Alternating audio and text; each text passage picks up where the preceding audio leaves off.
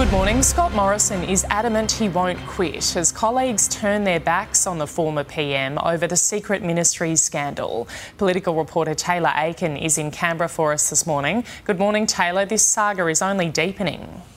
It certainly is, Jody. Good morning. Colleagues calling for Scott Morrison to resign following revelations he held five secret portfolios during his time in the top job.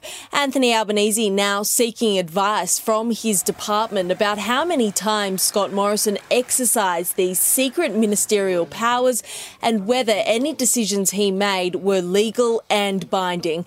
But some of Scott Morrison's closest colleagues, including Treasurer, former Treasurer Josh Josh Frydenberg are furious that they were kept in the dark over a secret plan to have the Prime Minister sworn into their portfolios without their knowledge. Former Prime Minister and Liberal stalwart John Howard telling Sunrise exclusively it's up to Scott Morrison to explain his actions.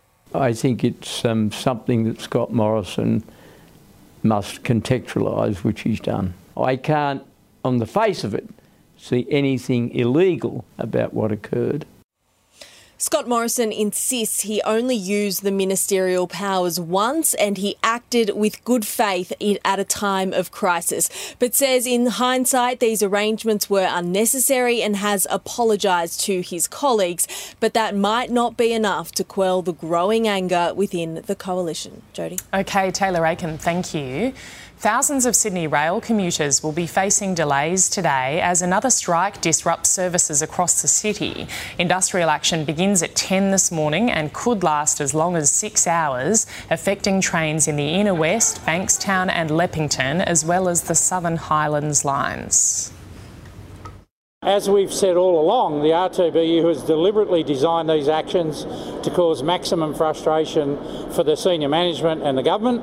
Uh, at all times, we've tried to make sure that we continue to run a service.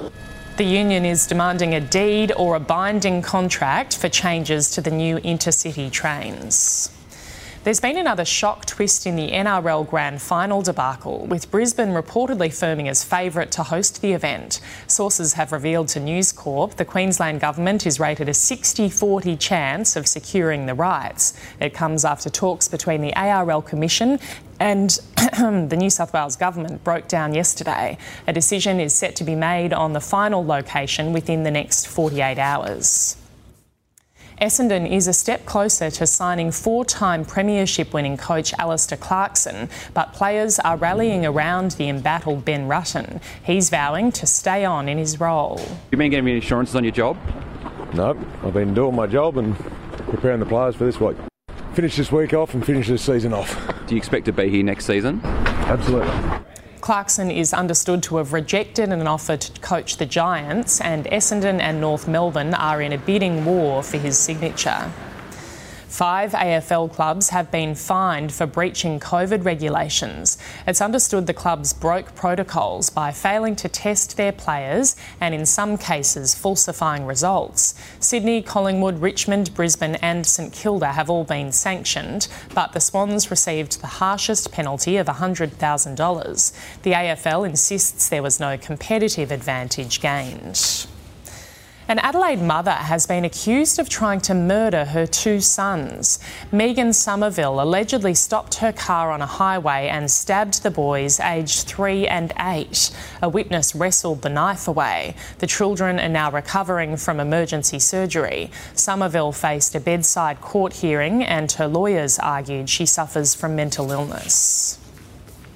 A teenage boy has survived a shark attack off Western Australia's southern coast. The 17 year old says he owes his life to his friend, who quickly jumped in to help him. Just seen his arms go flying in the air and the shark's tail, and at that point I thought, I thought he was dead. Connor pulled him from the water, used a dive belt to stop the bleeding, and then carried him for two kilometres across jagged rocks. The victim was treated for wounds to his leg. A new report is warning as many as 46,000 Sydney residents could be trapped in their homes if the city is hit with similar flooding to what the Northern Rivers experienced this year. The independent report due out today has prompted fresh calls to raise the Warragamba Dam wall and provide life saving time for people to evacuate.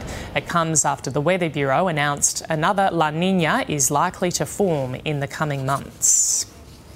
The latest Australian wage growth data is expected to show our wages are rising well below the rate of inflation. The Bureau of Statistics will release figures for the June quarter today.